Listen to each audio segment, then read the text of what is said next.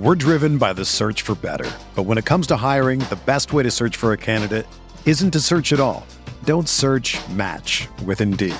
Indeed is your matching and hiring platform with over 350 million global monthly visitors, according to Indeed data, and a matching engine that helps you find quality candidates fast.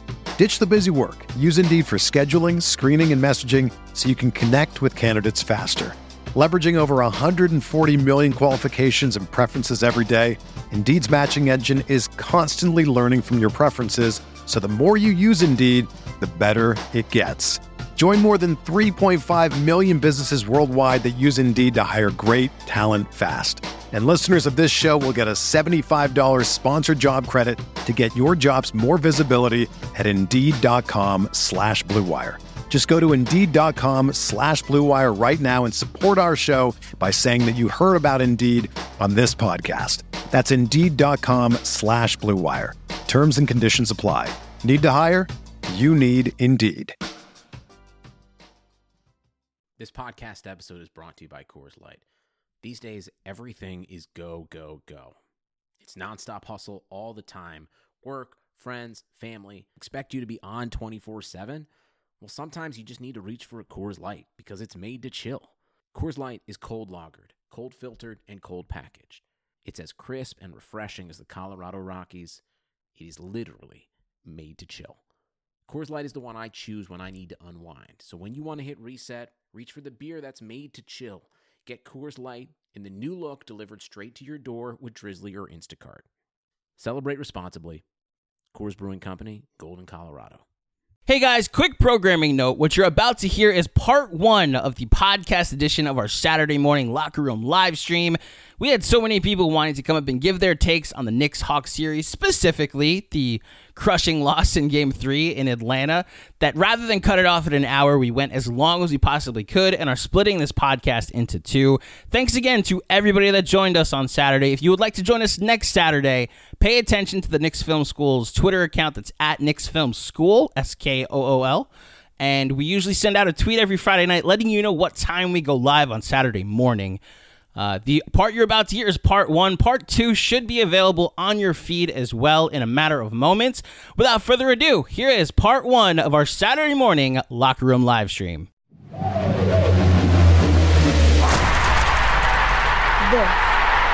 This is a locker room production. Good morning. Wow, no, it's noon. Good afternoon, everybody. I hope uh, you're all in somewhat good spirits. I'm just waiting for John to get here. Oh, Jeremy Cohen, actually. Jeremy, welcome to a Saturday edition of your appearance on the Knicks Film School podcast. How are you, sir? I'm doing a little bit better, I suppose. Okay. uh, the nice thing about the rain is that no one can see me cry. But oh, that was so Other than that- You're a writer. Here comes John. um, Hold on. How, how are you, Andrew? I'm honestly terrible, to be honest. Um, a little personal life shit. Um, I woke up, not to just get into the logistics of uh, my living situation, but um, the place where I'm staying, the basement flooded. So um, I've been up since like 4 a.m. grabbing every towel I could because, as you noted, it's still raining. So um, we've gotten it controlled at a certain point, and so I'm just hoping that you know that stops and we can not. I can go back to just worrying about how to stop Trae Young and not whether or not anything will be dry in my place tonight. So anyway, people came here to talk about the Knicks. Here's John Macri. Hey there. Hey there. Hello. Um, sorry I was late. I uh, had to throw some coffee in the microwave. I have spent the last uh, two hours cleaning my house, so this is a nice respite from that.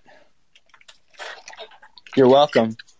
Um, that I, I do really do. I appreciate it. I need. Um, I it, w- actually looking at what a shit show my house is. Talking about the Knicks is, is perhaps even more uh, a little bit more encouraging. So um, this is really this is great. Although my house did not flood, so I, I'm sorry uh, for your uh, situation. And I'm good. I'm all right. It's cool. Ev- this is fine. Everything is fine. you know what? I mean, look, I'll, I'm sure we'll get into it with some of the questions, and we'll start getting people up here. Um, everything is not fine. I mean, uh, as uh, Chris Kirschner, I, I'm mispronouncing his last name, the guy who writes for the Athletic, uh, covering the Hawks, just put out a piece which basically says we are witnessing a star turn in real time with with Trae Young. That's that's a real thing that uh, that's happening, and there's nothing that uh, the Knicks could do about it. And um, they're except put him into get him into foul trouble, which I think is probably if to me that's the biggest point of contention that I think is valid. Um, my stance is more they're not executing at the level of uh, where it needs to be to make that happen. Slash, don't really have the personnel to um, do that as well as it could be done. At the same at the same time, I think they could be doing more than they're doing, which is to say they're doing nothing. Um, that's my two cents. But but that being said, I'll go back to what I said after the game last night, which is that look, this series has gone about as bad as it could have gone for the Knicks, and I really do believe it has gone as good as it it possibly really could have for for the Hawks. I mean, I I don't know that I've fully wrapped my mind around fifty nine percent from three, um, but that is a thing that happened, and the team that did it scored one hundred and five points. That those two things I can't say in the same sentence and then be like the series is over because uh, they're clearly doing some stuff right. It's just none of it's coming on offense unless your name is Derrick Rose. So that's my opening spiel.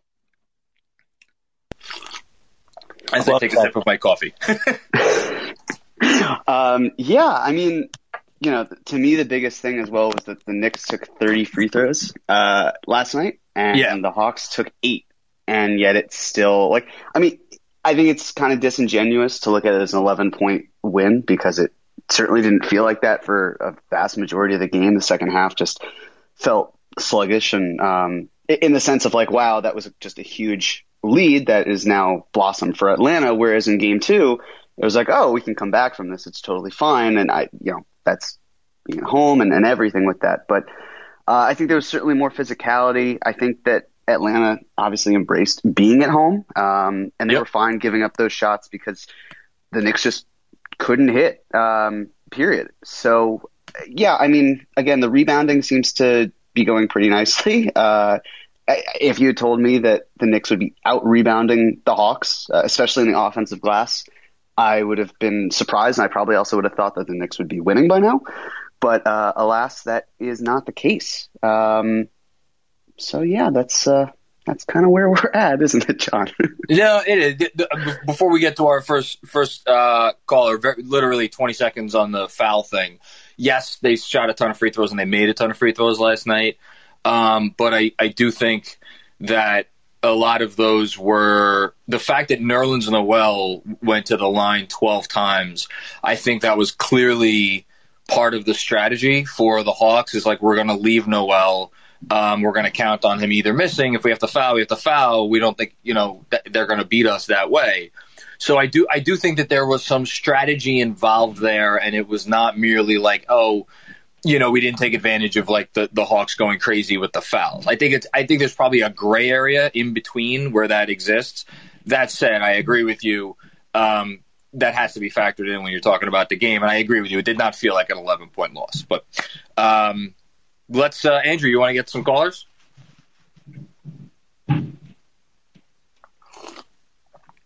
Andrew going once.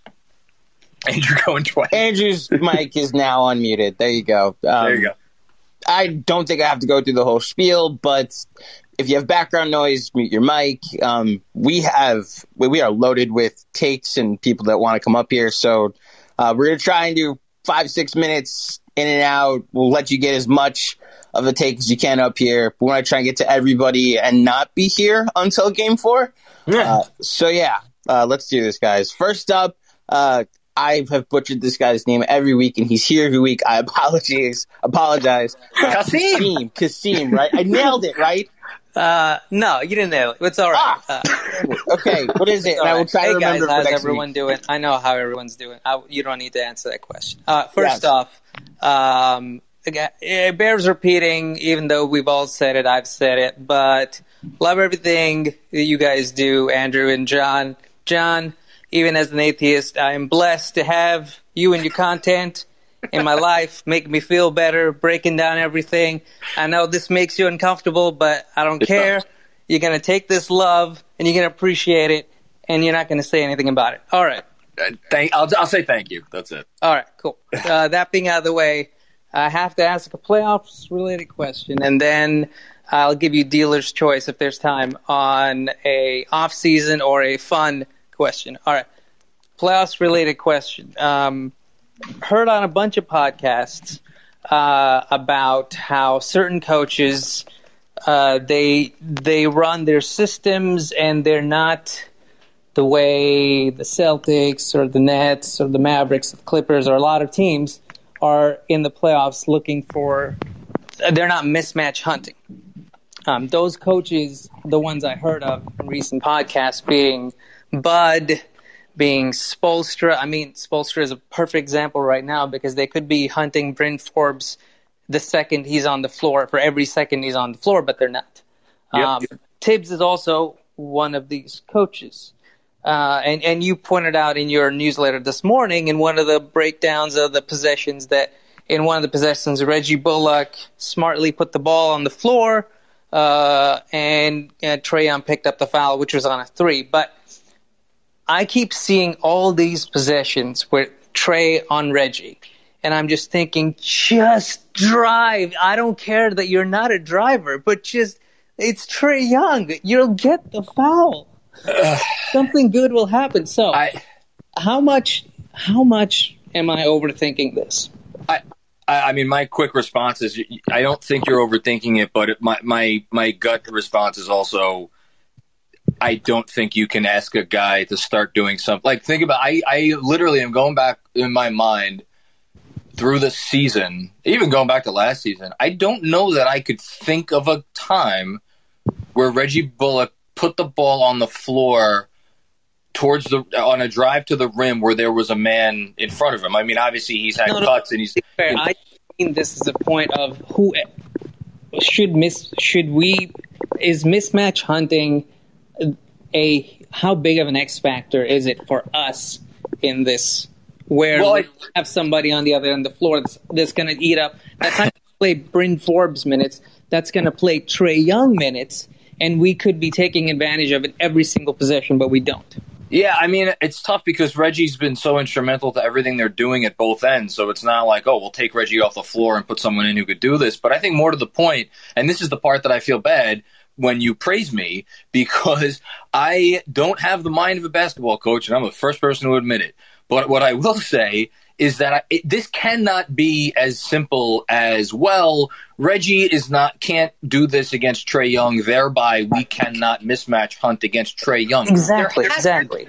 There has to be the point of mismatch hunting is whoever has the ball finds a way to get to switch uh, your, their man so that they are Yeah. young now. And, and again, I think the shooting woes have uh, are part of the reason this is this is an issue. But at the same but at the same time, we saw Reggie. Uh, it's a, a, a play I've now referenced a few times, but again, we only saw it the goddamn one time in game two, Exactly. which is when Reggie cu- curled curled around the I think it was Randle screen and walked into I forget if it was an open three or a long two, but like that's a thing, that's something. You know, use that as a baseline. But but the, the last thing I'll say, and then I, I'm curious what Jeremy thinks, is um, are the Knicks at the point yet?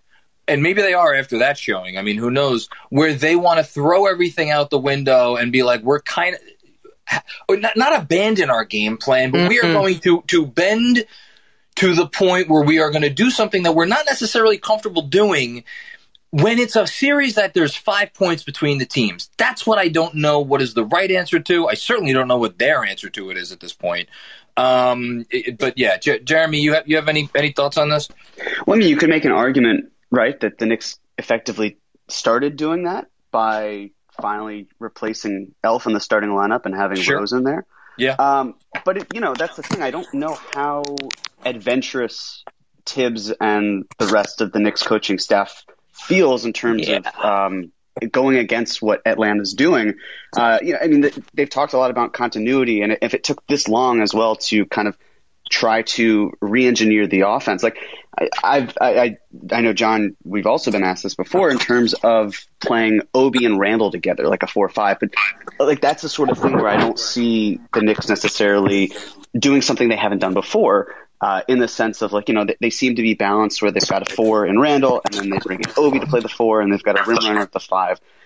So you know I mean when it comes to Reggie, I a lot of it seems to be just being creatures of habit where what's gotten them here has been successful and the ideology of well if we change too much then we stray too far away from the identity of what this team is um, and then you know players just aren't as comfortable so, I mean, that's that's kind of. I'd like to see new things. Of course, I think we all would, especially as hmm. as it works like this. But again, if the Knicks play their game, the, the biggest thing here um, is that Randle's just coming up short. RJ is not producing the level that he would. Uh, I mean, offensively speaking, if those pieces are even a little bit better, then we could be looking at a, a Knicks series lead. Instead, it's not the case. Yep. Good. Right. So, what, what was the? Uh, do we have time for the fun question? Sure, sure. I'll give you the fun question. Uh, assuming that, you know, everything works out just fine and, you know, Thibs and RJ and Randle figure out, stop playing with their food and figure out how to roll over these guys. Um, and we go up against the, the Sixers next. Um, so what should be, you know, uh, F Trae Young, I'm going to spare you guys the F bombs. I don't know how much that matters on putting this on a podcast, but F Trae Young was great and I think the second one, if I'm not mistaken, was Trey is ugly. Was that right? Was Trae's, that bald, Trae's balding. Trae's balding. Trae's balding. Oh my god! I thought it was Trey's balding. I'm thinking that's too clever. Is that how did how did ten thousand people randomly come up with something this clever? But Trey's balding is amazing. So I was thinking, what how, what would be the really clever uh, trolling chant for against the Sixers? Uh, I think it's going to have to do with something. Um, oh, I keep forgetting. Because my the, thought was Ben what? can't shoot. Oh well, that's a fun one. Yeah. Um, but I, I, uh, what's the fast food that in um, uh, tanking to the top? Uh, Joel Embiid used to eat a lot of. Was it Chick Fil A? Yeah. I was. Yeah. My first thought when you Shirley said it oh, going to be Shirley, Shirley Temple. Yeah. Shirley Temple. And, Shirley you know, Temple. That would have worked, but. All right, uh, Kasim, thanks so thanks, much man. for, for coming up, man. This was this was fun. This put me in a good mood to start. All right, uh, all right Andrew, thanks, what do we what do we got up next? Next up, hold on. You said Chick Fil A, and I got hungry. Hold on a second. Now I want Chick Fil A. Yeah, seriously. Uh, Jason Meredith, welcome to the stage, sir. What's going on, Jason? Hi, guys. Hi, uh, I think this is the first time I've chatted with Jeremy, and I chat with Jeremy a lot on Twitter. I'm Jason Meredith. Hey, Jason, how's it going, man? Hey, good, good. Um, I'm going to defend Thibs here. I think everyone is, I think people confuse the word adjustments with things that work. Meaning that if he makes an adjustment that doesn't work, it doesn't count as an adjustment. Yeah. I think he made a ton of adjustments in this last game, and they just didn't work. We saw Randle as a pick and roll ball handler a lot last game, and we never saw that during the regular season. Yep. And I think it didn't work because he's not used to doing it. And a lot of times he kind of did the Elfrid Payton move of just running right at the center. And then Taj Gibson, the screener, would just be left behind him, not doing anything. Um, we also saw Randle in the pick and roll a lot. And it kind of worked, kind of didn't work. Um, I think the big issue is the way Atlanta's defending us, and we haven't found a solution. And I think the reason is because they're funneling everyone into Clint Capela, which is why even if Trae Young is guarding you, he's just going to play high up on you and hey, get by me, but you got to run into Clint Capela. And can I just say real, real quick, I I thank you for making that last point because it, it goes back to something I wrote today, which is that the the way to um, target a small guard, the full the foolproof way to target a small guard is with shooting because exactly. obviously exactly. Bring, if, because if you if you can't bring him into the paint because there's someone waiting in the paint, well then the only other option is to shoot it from deep.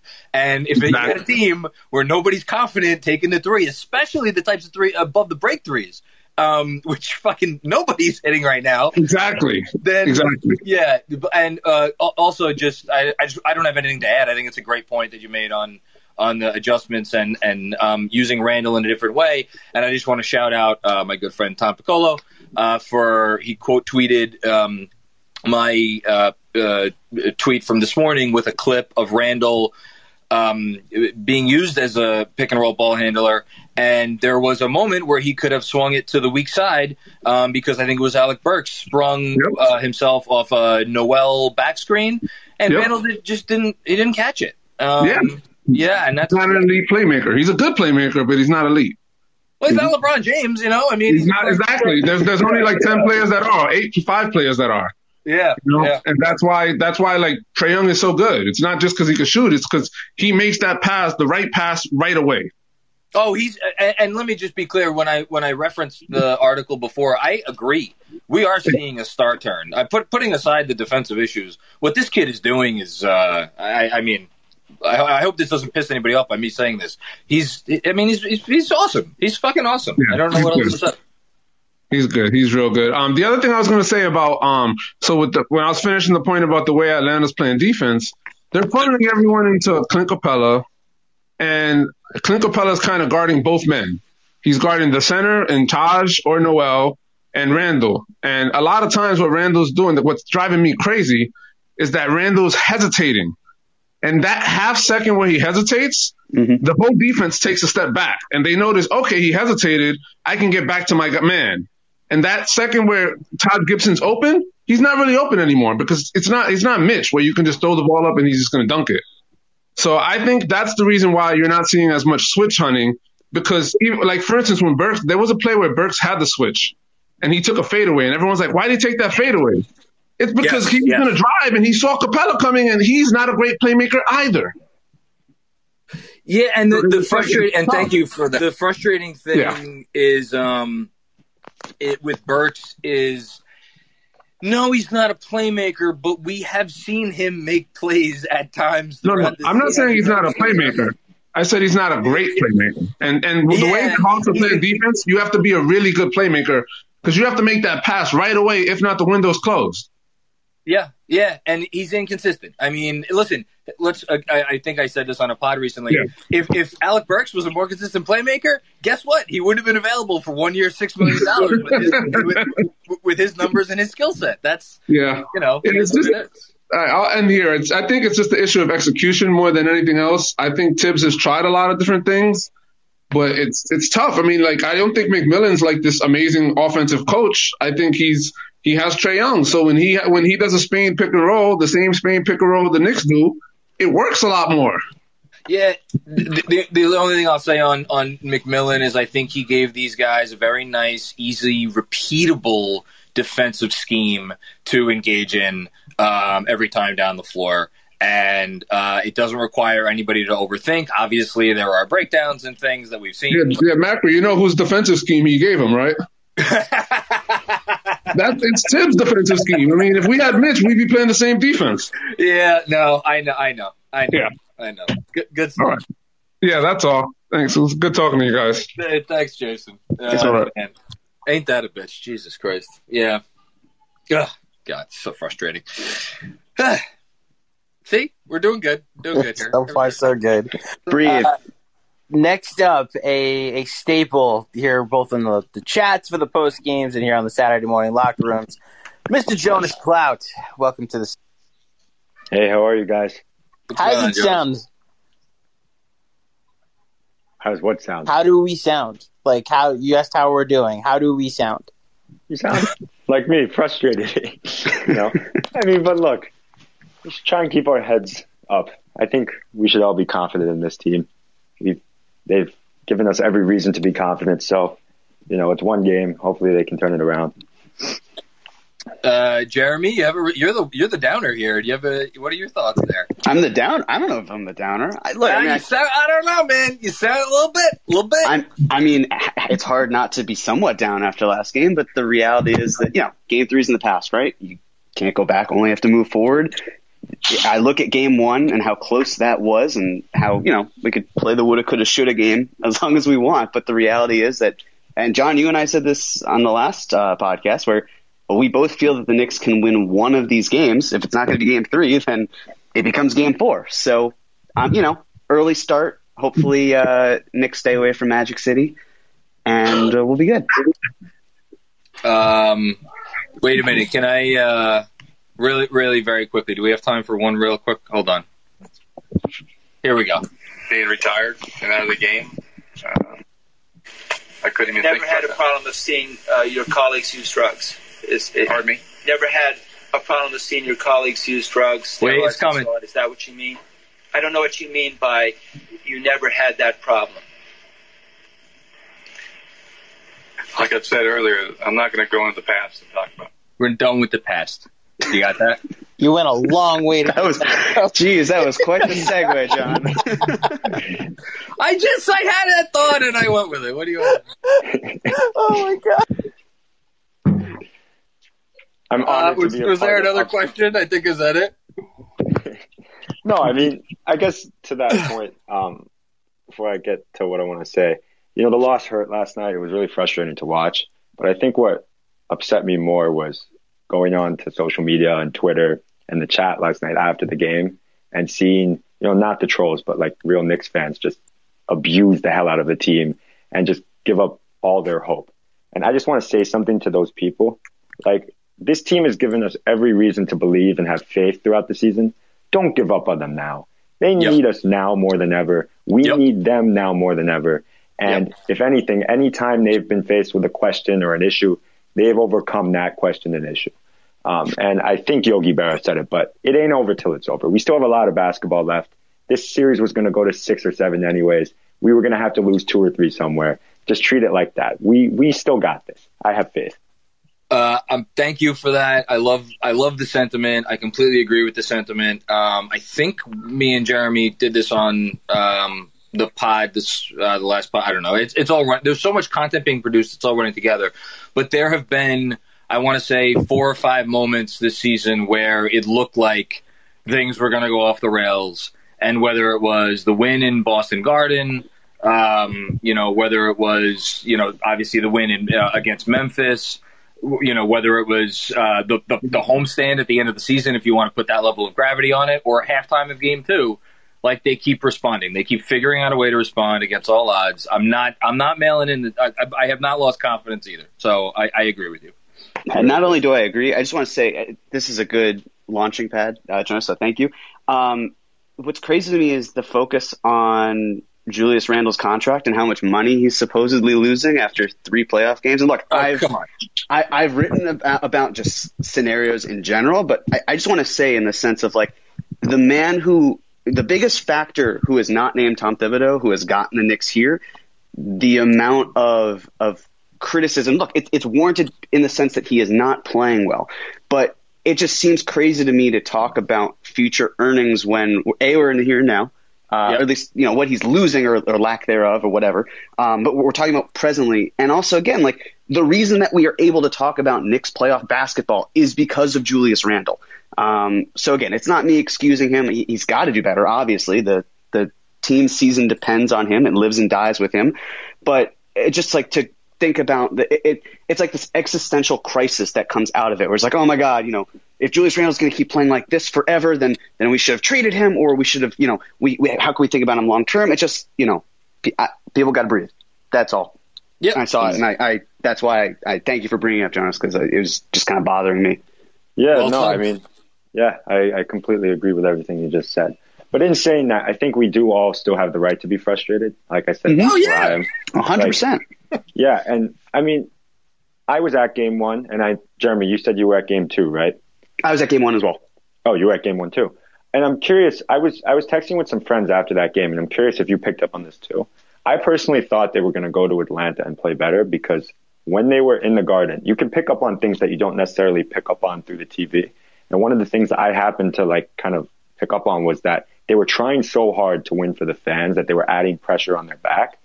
And when I thought that once they got out of the Garden, that pressure would be lifted.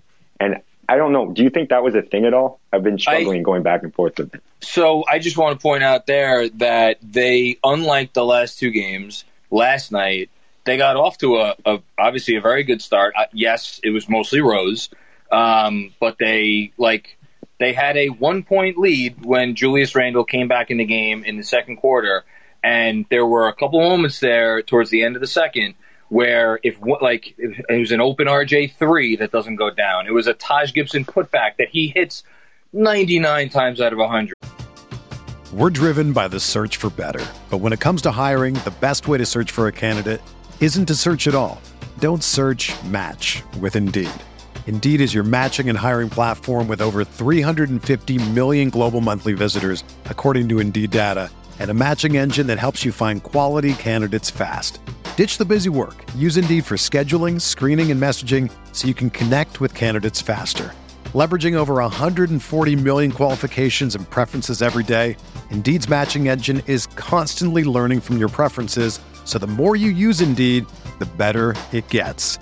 Join more than 3.5 million businesses worldwide that use Indeed to hire great talent fast. And listeners of this show will get a $75 sponsored job credit to get your jobs more visibility at Indeed.com slash BlueWire. Just go to Indeed.com slash BlueWire right now and support our show by saying that you heard about Indeed on this podcast. That's Indeed.com slash BlueWire.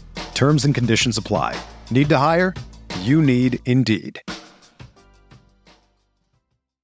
That he just, he missed the bunny. Like, give me just one of those early on. It helps stem the tide. Um, RJ on defense took. I don't. I don't mean to pile on RJ, but he took a terrible route to the John Collins open three that I thought was a huge momentum shifter as well, um, or momentum uh, enhancer. Uh, what do you want to say? Um, like j- like any of that stuff, and it was, and it was still a nine point. It could have been. A, a, it should have been a, a nine point game there at, at some point in the fourth with with time remaining, and and again they couldn't have shot there too. So I agree with you to a certain extent. I just think you got to give credit to the Hawks defense at the end of the day. So yeah, um, Yeah, thank you for, for coming up, Jonas. This was this was fun as always. Next up, Jeffrey. Welcome to the stage, sir. Hey guys, how you doing? What's up, man? Uh, so two things. First, offensively with RJ, and I and you know I I've tweeted with Andrew before. I'm I'm big on the thank God Elf is gone kind of thing, but I noticed last night, and it's kind of irked me since last night is that RJ is not even touching the ball really with the with the Rose group out there. He's kind of just out there to set a screen and run to the corner when this guy his whole life has been a guy who had the ball in his hands and like during the season they'd run that little pick and roll for him on the side Yep. on the right side and I didn't I didn't, I can't recall seeing that once last night. So um, I thought about this before the series started because RJ, again, uh, people have heard this before if they've been in this locker room, but um, has been pretty bad from inside the arc, um, shooting wise, at least for you know a little over a month now. I think I think he's shooting under forty percent from two point range, um, and I questioned whether they would still commit to running some plays for him inside the arc, like you're referencing, um, moving forward, or was that the type of like, listen, we're trying to win games, but we're also trying to develop our 20 year old, you know, cornerstone player. Um, that, but, but that's a regular season thing. And now in the postseason, we're going to go with, with the things that are more guaranteed. What I think is the interesting point here is, does RJ need those possessions inside the arc to kind of get himself going from outside the arc? Because the fact that he's, I mean, not only that he's missing the, uh, he's he's he does not look great shooting these threes. Um, so I, do, I I don't know the answer to the question, but I think it's uh, I think it's a good point. It's a valid point. I, I just don't know the answer. Yeah, and that's why I brought it up only because I feel like those, even though he's been awful from inside the paint recently, I feel like those at least he, he's touching the ball and maybe he gets a feel for it. And I feel like now he's just essentially just standing there in the corner waiting to catch it. Now he just has to shoot, and that's all he's. T- that's the only time he ever touches it. Or if he gets Yeah. a rebound and pushes on transition, that's literally the only time he ever touches the ball at this point. And and last night, you know, I know Bullock's been great for us throughout the whole season, stuff like that. But you know, when you made this switch to Rose with that second unit, I don't understand the the Bullock out there with the second unit. I, I mean, it, you they're pulling RJ kind of early right now in the first quarter. Why not let RJ at least touch the ball a little bit with that second unit instead of Bullock being out there? Yeah, I think that's a good point. Jeremy, what are, what are your thoughts? I think that's a good point. Yeah, I, I, was also confused as to why Bullock was essentially leading the team in minutes after the first half. I think he played 20 of the first 24. Um, so, I mean, I guess it kind of goes back to what we were saying in terms of making alterations. Like, this is not something that Bullock historically did. And it just seemed like, you know, fatigue maybe that could have been one of the factors potentially for the Hawks going on a 22 to 3 run in that second quarter. Um, so, yeah, I, I he's great in the role that he's given, but I think that when you give him more responsibility and more time, maybe it doesn't work out quite the way that uh, that I think Thibs might have thought it would have in this advantage. But I agree. I mean, you know, Bullock didn't really have it going for him last night. Game two, second half was obviously much better. Uh, so I also was a little bit surprised for why RJ maybe didn't spend more time out there. Um, so yeah, I agree with you, Jeffrey. It's confusing. Yeah, I, just, I just I think with that second wonder, unit, it should be better for him. Yeah, I, I wonder if the move wouldn't be um, to pull. So if you inserted Quickley for for RJ earlier, maybe midway through the second quarter, and you essentially ran, yeah, you ran you ran the, the first unit with with Quickley in there, and I don't know when you want to put Taj in or whatever, and then at the beginning of the second quarter, um, put RJ back in for Bullock then and then let RJ run with the second unit for, you know, whatever it is, I guess at that point, six minutes. So you're still getting RJ his six minutes of rest. It's just coming at the end of the first instead of the beginning of the second. Um, and, and go with that. I, to me, that would be interesting. Um, and I, maybe they'll do it. Who, who knows? Yeah, I've kind of thought that all year that he should be playing a little bit with the second unit just to build his confidence and have the ball in his hands a little bit more because you know, Randle's been great all year, but I mean, and RJ's been a decent second guy to him, but he, I feel like RJ's whole season has just been playing with Randle at all moments in time. He has never really been out there by himself, and I thought building confidence against second units throughout the season would have been a, a good way to do that, but they, he has not done that yet, yeah. at least. It's a, it's a good point. It's a good point. And defensively, I mean, like like like you know, you guys have said like they shot the shit out of the ball and we still only put up 105 points. I mean, the only thing I'll say when it comes to Trae is, I mean, Julius has been a great, def- good defender this whole season, and and I know a lot of teams don't like to switch. You know, if you look at the Mavs series, you know, every time Zubac gets switched onto Luka, it's it's an automatic bucket. But you know, I feel like our guys a little bit better defensively than that, and I would like to see them because they're not going to switch and throw the ball down into Capela for a bucket. They're, Trae's going to try and go one on one, and and if I'm I kind of would be okay with him trying to go one on one on Randle or Noel or Taj and trying to throw up a shot over them, than coming off a pick and just having a free lane to either throw up a floater or throw up a lob. Yeah, I mean, I look, I'm. I actually think they did a decent job on Trae last night um, because yeah, I thought I thought they were better last night too. Yeah, um, you know, he made like there was the one time Randle got switched on him, and Randle like conceded a long mid ranger as you know, a, I, I, which I get. Like if and he, he's like, okay, if you're gonna if you're gonna hit a shot from 18 feet, um, which he pulled up on a dime and he hit, um, you know, that's going to happen. He was, I mean, Trae. how about this? Trae was one of two players in the Hawks lineup who shot under 50. He had the worst shooting percentage of any Hawk last night, yeah. which, is, which is insane. I mean, obviously, that's not indicative of, of, uh, uh, of his, his play, but yeah, no, um, continued adjustments. I'm all, I'm all for them. Yeah, I would agree. Thanks, guys. Yeah, no, thank you. Uh, Thanks, Jeffrey. Thank you, Jeff. Uh, next up, Mr. Justin Richards. Welcome to the stage, sir. Hey, how's everyone doing today? Oh, wonderful, Justin. How are you? uh, yeah, that sounded kind of stupid after I said it. Um, no, it's fine. I appreciate it. It's, it's, a polite thing. Yeah, no, I always, you know, I don't know. You know, it's crazy because um, on uh, when they play Wednesday or whatever, I was very much nervous. Uh, obviously, down in the half because I was like, they had to win this game. But after they lost uh, yesterday, I I weirdly feel more confident, but um, I'll get to. I guess I'll get to that in a second. My first kind of question is, why was Frank in the game for like ten seconds? Like, what did anyone remember what he was trying to do? Uh, I think it was just because it was defensive possession at the end of the first quarter, and they uh, it was un- it was under 24 seconds when um, the Atlanta was inbounding the ball, but it didn't it, it didn't turn into anything because Bullock fouled uh, Young in the backcourt.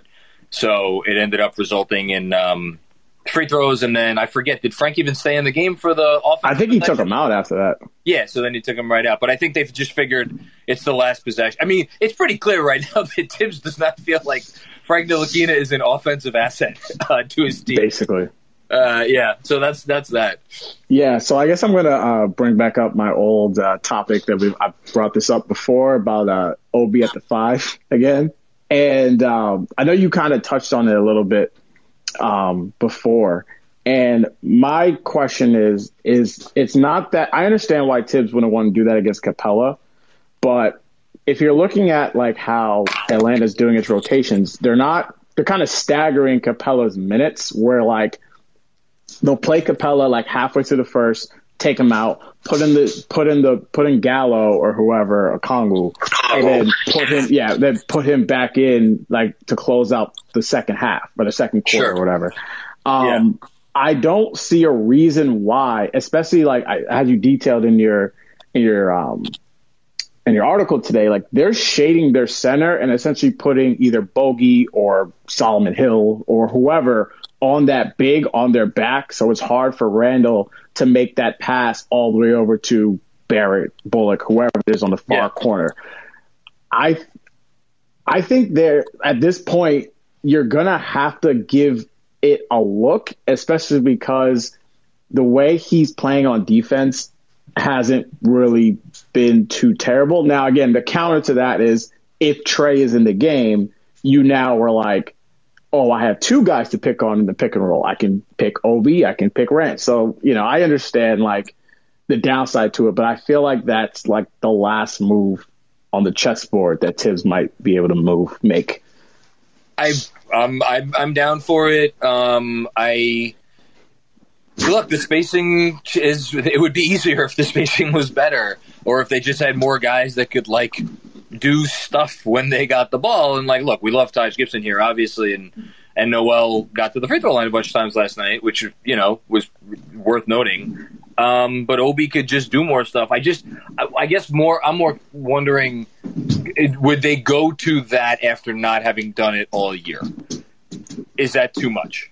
I don't know. I, I- I mean, it's one thing to put Rose into the starting lineup because he's played with these guys all year. But I mean, how often has Top, I mean has, has Toppin and Randle even been on the court together since?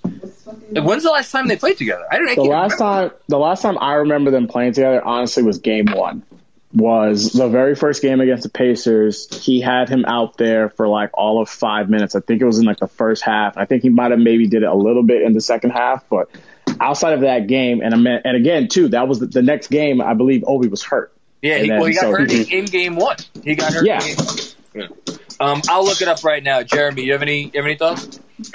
I am also looking up to see how many minutes they've uh, shared during this time. Um, yeah, again, I mean, it'd be fun to try. I just don't know if that's kind of if that's shying away too much. Um, it seems like the Knicks' complete mo has been basically pairing one of Randle and Obi with a rim runner who can defend the paint better. But I think the reality is that if if Randle's shooting like he is, like yeah, it certainly adds a, a level of um, it, it adds a wrinkle of offense and shooting to it for sure.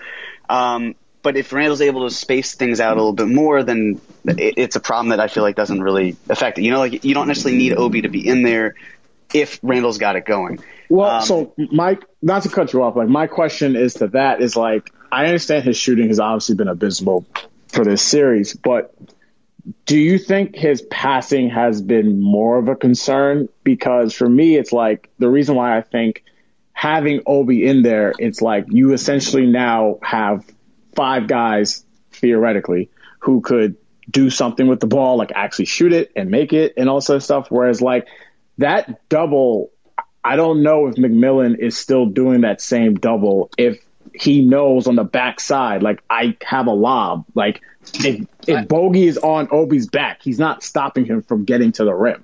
You Yeah, know, I- or like that that that's just the thought of like, all right, like you yes, defensively will it be great? No. But you're you're literally going to turn Randle into like I can now pass to anyone on the court.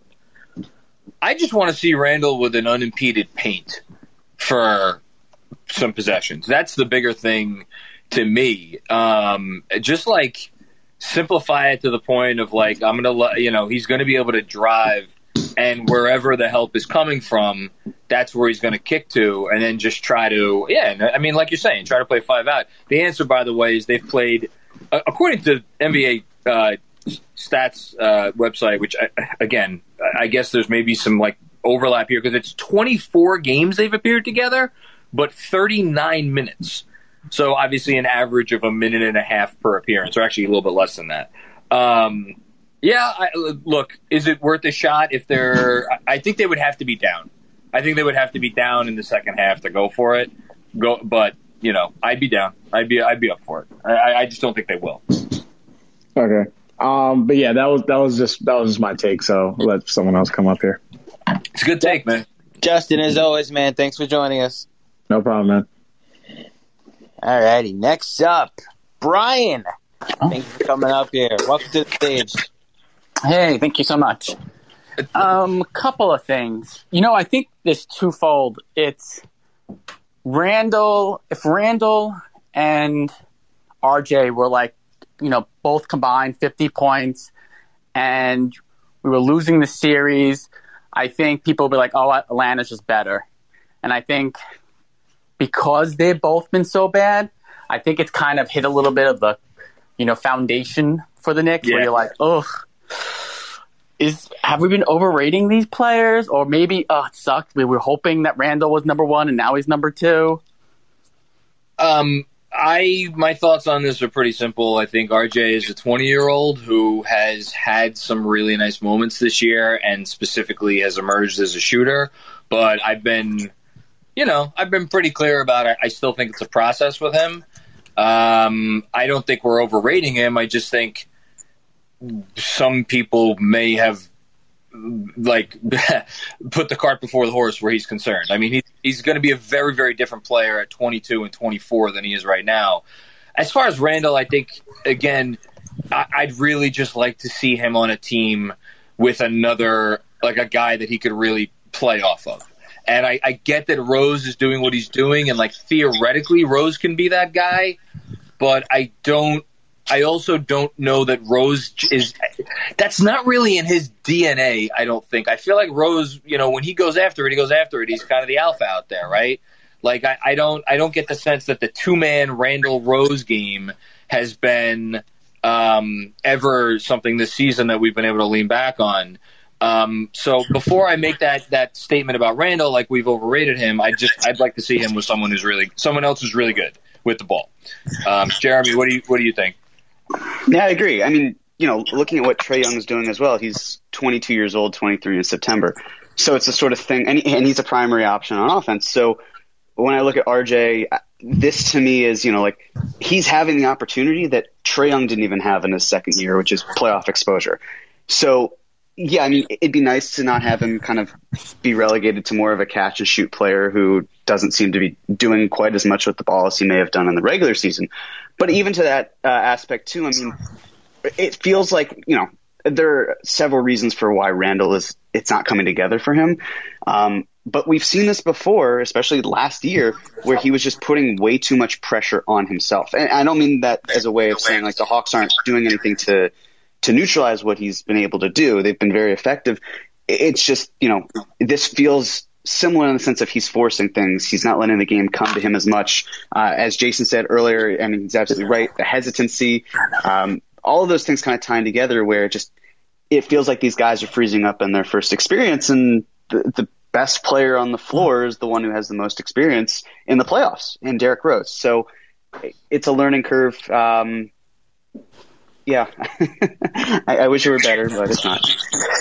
Do you think um, you know, if, if I told you Obi was going to have a better series so far or make a kind of more of an impact than Quickley, people would have been like, you're crazy. Do you think some assistant coach is pulling Quickley aside and saying, listen, just shoot, like shoot just like you did in the regular season? Because there are some possessions where you're like, wow, he didn't shoot that. And all through the whole season, when he was three feet away from the three point line, and he was open, he shot it. And he, you could see him hesitate. He tried, and then he's like, now nah, I'm going to pass the ball.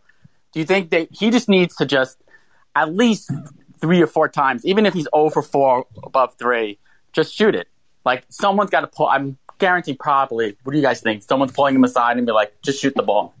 If they're not, I hope they are. I hope they start now because um, this team is at its best when he's firing away. Um, I can't ever think of a game where I was like, wow, Quickley really need to stop shooting from three. That's never happened this year. So, um, yeah, I hope he, I, I hope someone's telling him to fire away. All right. Thanks, guys. Yeah. No, thank you, man. Thank you, Brian.